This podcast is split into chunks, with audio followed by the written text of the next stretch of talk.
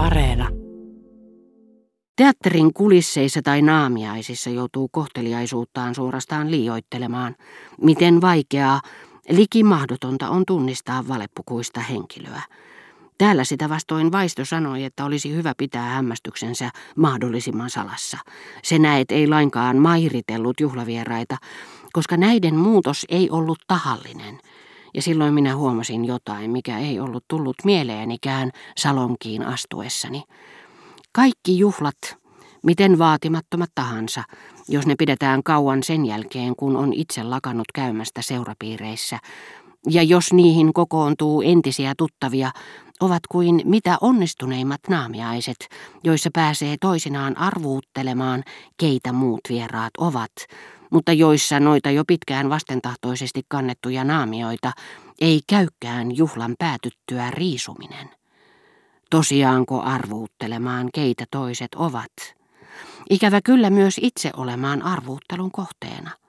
Sillä yhtä vaikeaa kuin minulle oli löytää oikeaa nimeä kasvoille, se näytti olevan kaikille läsnäolijoille, jotka minut huomatessaan eivät kiinnittäneet minuun sen enempää huomiota kuin täysin tuntemattomaan ihmiseen, tai yrittivät tavoittaa nykyisestä ulkonäöstäni jonkin täysin erilaisen muiston. Herra D'Argencourt oli juuri esittänyt suuremmoisen numeronsa, joka burleskilla tyylillään jätti minuun varmaankin voimakkaimman vaikutelman, minkä hänestä mielessäni säilyttäisin. Mutta hän teki sen kuin näyttelijä, joka tulee lavalle viimeisen kerran ennen kuin esirippu lopullisesti laskeutuu, yleisön naurun remahdusten säestämänä. En enää kantanut hänelle kaunaa, sillä hän oli saanut takaisin varhaislapsuuden viattomuuden eikä hänessä ollut jäljellä enää muistoakaan mahdollisesta halveksivasta suhtautumisesta minuun.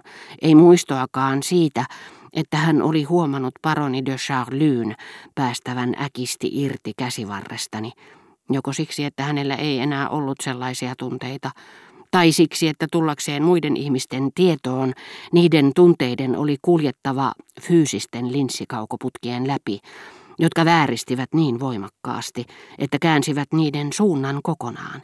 Ja niinpä herra Darjan Cour näytti hyvältä ihmiseltä, koska hänellä ei ollut enää ruumiin voimia ilmaista pahuuttaan ja torjua ainaista kutsuvaa hilpeyttään. Näyttelijä olisi ollut hänestä paljon sanottu. Hän oli kokonaan vapautunut tietoisesta mielestään – hän oli edessäni kuin tärisevä marionetti valkovillaisine tekopartoineen, jonka näin touhuavan ja kuljeksivan salongissa kuin meneillään olisi ollut nukketeatterin luonnontieteellis-filosofinen esitys, missä hänen tehtävänään oli vähän kuin hautajaispuheessa tai Sorbonnen luennolla toimia sekä muistutuksena kaiken turhuudesta että luonnonhistorian näytekappaleena.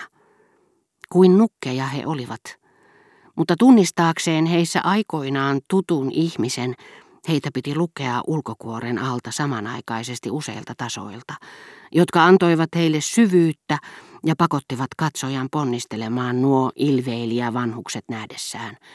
Sillä heitä oli pakko katsoa yhtä aikaa silmillä ja muistilla. He olivat kuin nukkeja, jotka kylpivät vuosien yliluonnollisissa väreissä. Nukkeja, jotka antoivat ilmiasun ajalle – ajalle, joka tavallisesti on näkymätön, mutta tullakseen näkyväksi etsii ruumiita ja aina sellaisia kohdatessaan valtaane ja tuone taikalyhtynsä valoon.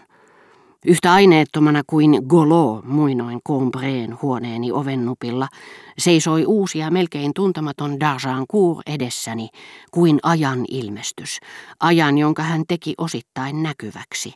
Herra D'Argencourtin kasvojen ja henkilöhahmon uusista aineksista saattoi lukea tietyn vuosimäärän, saattoi tunnistaa elämän vertauskuvallisen hahmon, ei sellaisena kuin se meille ilmenee, eli pysyvänä, vaan todellisena, eli niin muuttuvaisena ilmapiirinä, että ylpeä aatelismies piirtyy siihen illalla karikatyyrinä, rättikauppiaana. Myös muissa vieraissa nämä muutokset, tämä varsinainen itsestään vieraantuminen, tuntuivat sijoittuvan suorastaan luonnonhistorian ulkopuolelle, ja jonkin nimen kuullessaan joutui hämmästelemään, että tuo sama olento saattoi kantaa ei kuten herra D'Argencourt, uuden erilaisen lajin piirteitä, vaan jonkun toisen henkilön tunnusmerkkejä. Samoin kuin herra kuurista oli aika kiskonut arvaamattomia mahdollisuuksia jostakin nuoresta tytöstä. Mutta vaikka nuo mahdollisuudet tulivat esiin kasvoissa ja vartalossa, niissä tuntui olevan myös jotakin henkistä. Jos kasvonpiirteet muuttuvat, jos ne ryhmittyvät toisella tavalla, jos niille tyypilliset ilmeet vaihtuvat hitaammin, ne saavat todennäköisinä myös erilaisen merkityksen. Niin että kun katsoja muisti jonkun naisen olleen ahdasmielinen ja kuivakas, tämän oudoiksi levinneet posket ja arvaamattomalla tavalla kyömyyntynyt nenä aiheuttivat saman yllätyksen, usein saman miellyttävän yllätyksen kuin jokin syvämielinen ja tunteikas lausahdus tai rohkea ja jalo teko, jollaisia ei ikinä olisi osannut häneltä odottaa. Tuo nenä, uusi nenä, avasi näkymiä, joita ei olisi uskaltanut toivoakaan. Hyvyys ja hellyys, jotka ennen olivat mahdottomia, kävivät uusien poskien myötä mahdollisiksi. Tuon leuan edessä saattoi sanoa sellaista, mikä ei olisi edellisen edessä ikinä joolahtanut mieleenkään. Kaikki nuo uudet kasvonpiirteet sisälsivät toisenlaisia luonteenpiirteitä. Kuivakkaasta ja laihasta tytöstä oli tullut mittava ja lempeä leskirouva. Ei siis enää eläintieteellisessä mielessä, niin kuin Darjan Kuurin tapauksessa, vaan yhteiskunnallisessa ja psykologisessa mielessä saattoi sanoa, että rouva oli toinen ihminen. Kaikki tuo teki iltapäiväkutsuista, jollaisilla minä juuri olin, jotakin paljon arvokkaampaa kuin pelkän kuvan menneisyydestä. Ne tarjosivat minulle tavallaan sarjan kuvia, joita en ollut aiemmin nähnyt, ja jotka erottivat menneisyyden nykyisyydestä, tai oikeammin ne liittivät nykyhetken ja menneen ajan yhteen. Kutsut olivat kuin se, mitä ennen sanottiin tirkistelylaatikoksi – mutta tämä oli tirkistelylaatikko, joka näytti monta vuotta ja josta ei näkynyt vain yksi hetki, vaan ihminen ajan vääristävässä perspektiivissä. Nainen, jonka rakastaja herra Kuur oli ollut, ei ollut muuttunut kovinkaan paljon, jos otetaan huomioon välissä kulunut aika. Toisin sanoen hänen kasvonsa eivät olleet täysin rapistuneet siihen nähden, että ne kuuluivat olennolle, joka tärveltyy koko matkansa ajan syövereissä, minne hänet on heitetty.